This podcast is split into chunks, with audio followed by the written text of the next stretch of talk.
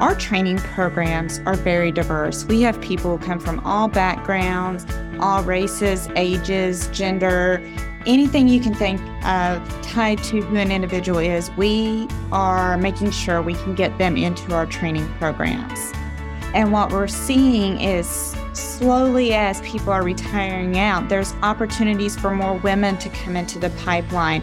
There's more opportunities for people from different ethnic backgrounds to come into the pipeline and train up into those management roles that we haven't typically seen. So it's somewhat of a natural progression, but we still need to move it a little bit faster. So we are looking at how do we put in new activities that might help upskill people to help build that diversity into the industry even faster.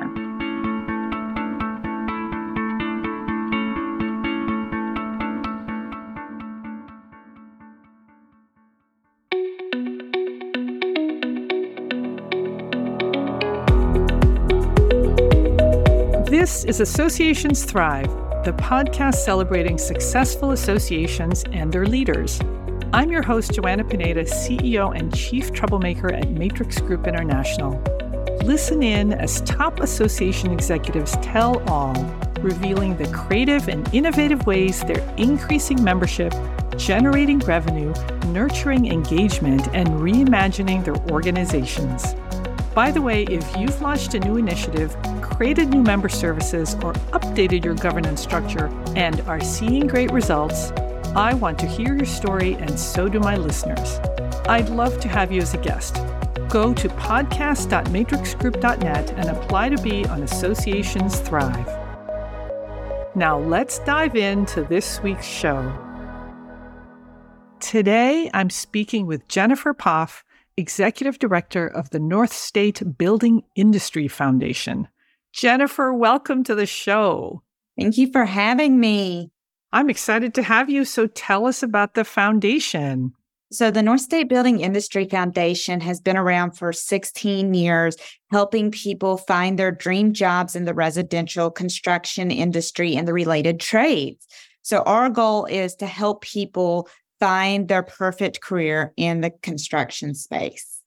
So, Jennifer, you have a unique audience that you serve. You say that 85% of the people that you train are from underserved communities. So tell us about that. That's really unique and interesting. We serve people from underserved communities throughout the greater Sacramento. And the reason that is important is because, as most people know, California has a large homeless population. We have an affordable housing crisis. So a lot of people are just looking for what is that next step, get them a solid career where they can grow in an industry, build their own homes, build their own families, and make sure they're able to move forward. So our goal when we go out to train them is we work with our community-based organizations throughout the area to see who they have that might be interested in a career in construction and get them signed up for our training programs.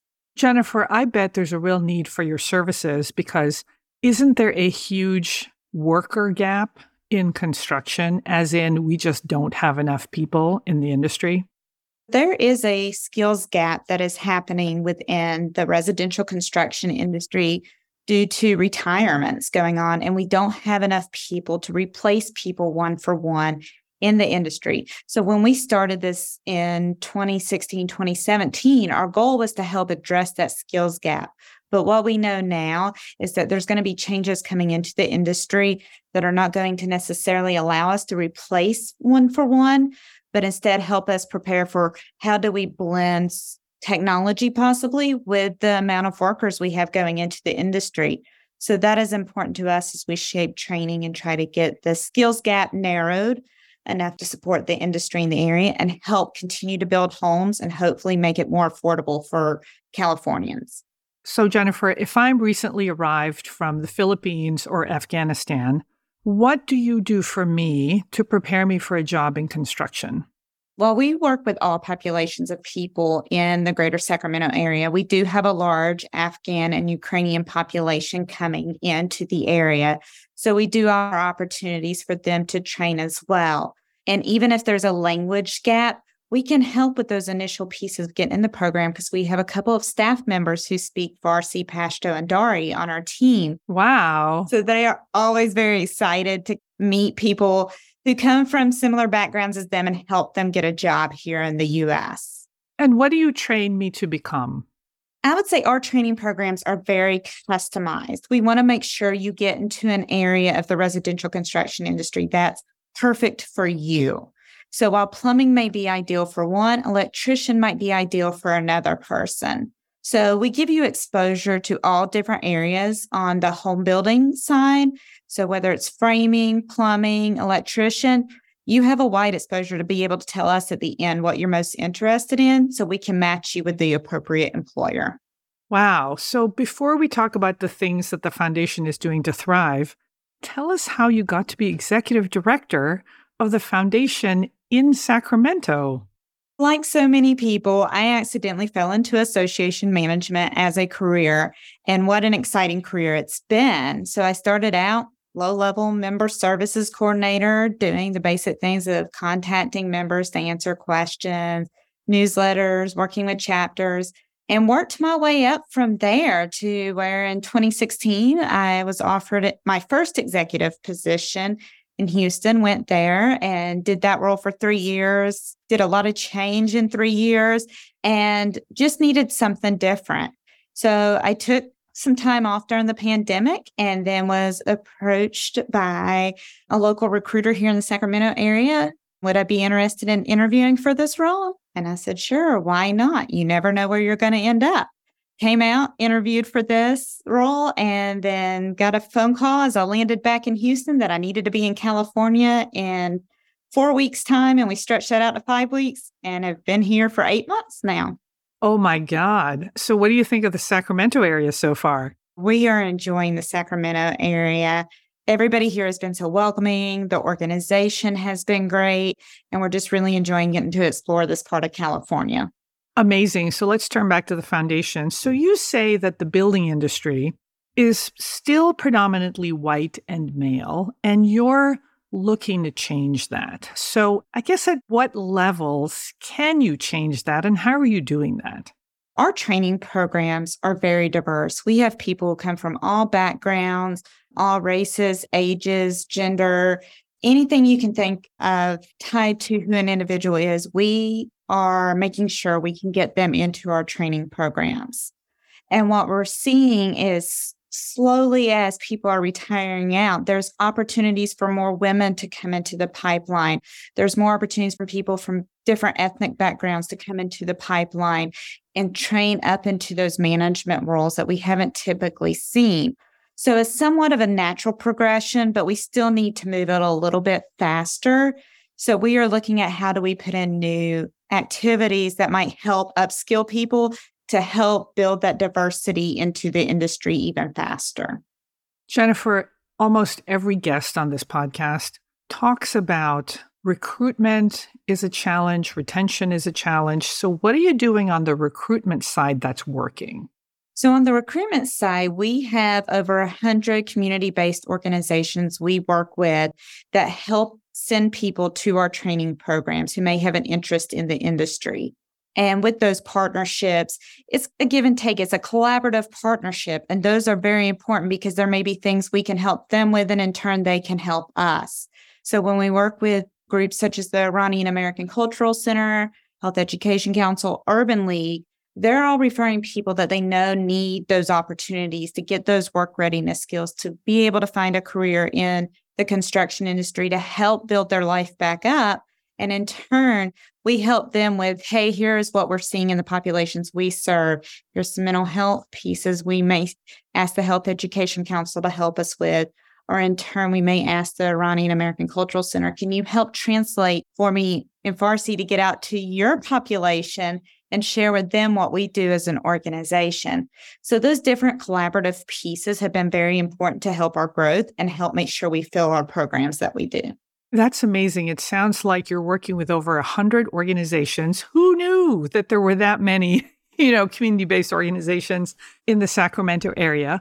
But what you're doing is really working with them to help them meet their goals because by referring their clients to you, you're really helping them to develop skills and get better jobs. So the saying it takes a village really applies here. I feel like in Sacramento with all of our community based groups, is we're all trying to help everybody get a job, find their dream job, and have success in their careers like we all feel we've had in ours. Okay, so I have other clients in construction, and they say that recruiting is a challenge and retention is even more of a challenge. So you've got all these people coming in from these different underserved communities. How do you keep them there? That is a challenge we are definitely currently working through because we recognize that the building industry has cycles in it. And there's times where you can't find a spot to place somebody because everybody's full. And there's times that you can't find a spot because there's a downturn and people can't get placed. But when there is a downturn, we recognize people will move on to other jobs because they have to pay their bills. They have to put food on that table. And one of the things we want to make sure we do is okay, if there is a down cycle and we need people to stay in the industry, how do we partner with our employers who are in the industry to maybe take them down to part time and we train them on upskilling that way, when they're ready to go, they have some additional skill sets to bring back to the industry, but you still have them part time. So you're not having to go out and find them and rehire them again when you're ready to build up your workforce. The other piece that I think is a challenge in this, in retaining, is we haven't had the best track record up until now of where do our alumni go? So we're wanting to reach out to our alumni and make sure that we know where they're going past the two years, we may reach out to them after they graduate from a program, follow them on their career journey, see what other training pieces we can do. So it's a multi step process, and we help you continue with the success each step in your career. Jennifer, is there also a cultural component to this? Because I've had guests on the podcast who say construction is rough and tumble. It's not always welcoming to women and people of color. So, how do you change culture so that, yeah, I might have skills, but I also want to be here because I feel welcomed and I feel like I belong. Is that still an issue? That is still an issue. And we see it in multiple facets of on work sites, you'll have different cultural groups around the work sites, even. And going from one group to the other can sometimes be a challenge we hear. And that has been an important part of discussions tied to our recent strategic planning process of how do we break down those barriers? How do we make it easy for everybody to work together as a team and make sure that they're completing the task? Empowering women in this industry is still a challenge, even though there are women in this industry right now who, when you talk to them, they are division vice presidents, they are CEOs of their company, and they are some of the strongest women you will ever meet. But they are breaking those barriers in this industry. We still have a long ways to go. You even see that with diversity on sites. A lot of times it still goes back to there's a large white population, there may be a Hispanic population. But if you are of another ethnic origin, it's hard to fit in sometimes to those groups. And that is an effort that I'm starting to see increase in the Sacramento area with some of our builders discussing how do we make this a more diversified industry and make sure that everybody is welcome and we have the skill sets we need to get the jobs done. You have something called Project My Own Bed. And this has been a big success. And I love the story. Tell us about it.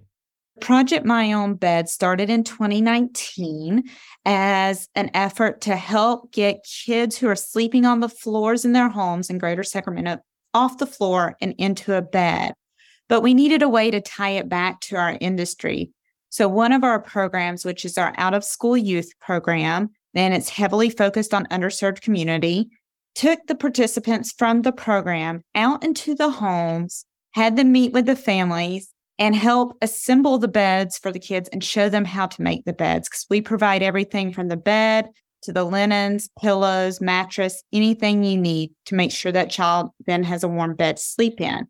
The fantastic part about this is not only getting the children off the floor and into the bed, but we're also teaching our out of school youth participants how to give back to their communities that they often come out of while learning project management skills as well as communication skills. Wow. So, how many beds have you created or built?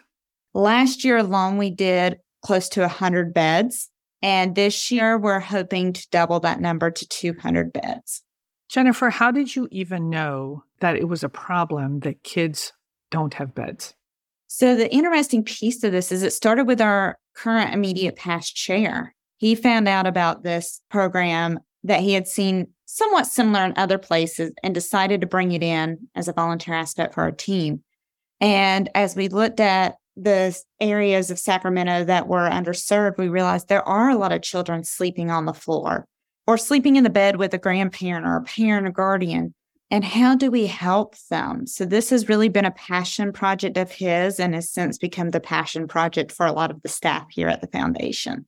I love it because having your own bed just feels wonderful, right? It's like your own space. Yes, it's that warmth, that security, and that sense of home when you're not sleeping on the floor anymore. Yeah. You are not a traditional membership organization, which means you don't have members who pay dues. So, how is the foundation funded? The foundation, while we are a part of the North State Building Industry Association, we have to have our own funding. So the association side does have its own membership structure. The foundation side has to rely on grants and donations in order to operate. So our foundation is heavily funded by private and public sector grants, as well as some federal grants, in addition to donations from the members of the association side and other local community organizations that have an interest in what we do. So, how's the fundraising environment right now? Uh, fundraising is a challenge as always. So, this was another area we discussed in our strategic plan recently because we recognize that fundraising is changing and how people donate is changing. So, as we're working with how people donate, we're looking at what are new sources for funding because funding we currently get may go away at some point, but we want to keep up with the same rate of budget, if not grow, that we have been doing. So it's constantly reaching out to who are new organizations that may want to donate, researching who's out there, and then finding new ways and new event ideas to hopefully bring in the individual donations. What's an event that's been successful for you at helping you to raise funds? Our signature event every year is our poker tournament. Poker tournament? Yes. Ah! so we do a Texas Hold'em style poker tournament every August where our members come out. But even for those who don't want to play poker, we still make it a fun evening with other games, other activities, dinner, and networking.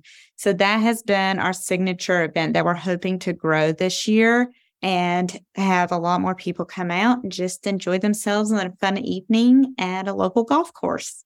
Wow, Jennifer, thank you so much for introducing us to the foundation, to the amazing work that you're doing to the amazing clients that you serve and for everything that you're doing in the Sacramento area. I hope you'll come back and tell us about this amazing poker tournament and all of the beds that you're creating for the kids in the area. Yes, thank you for having me today and helping us share the word about what we do.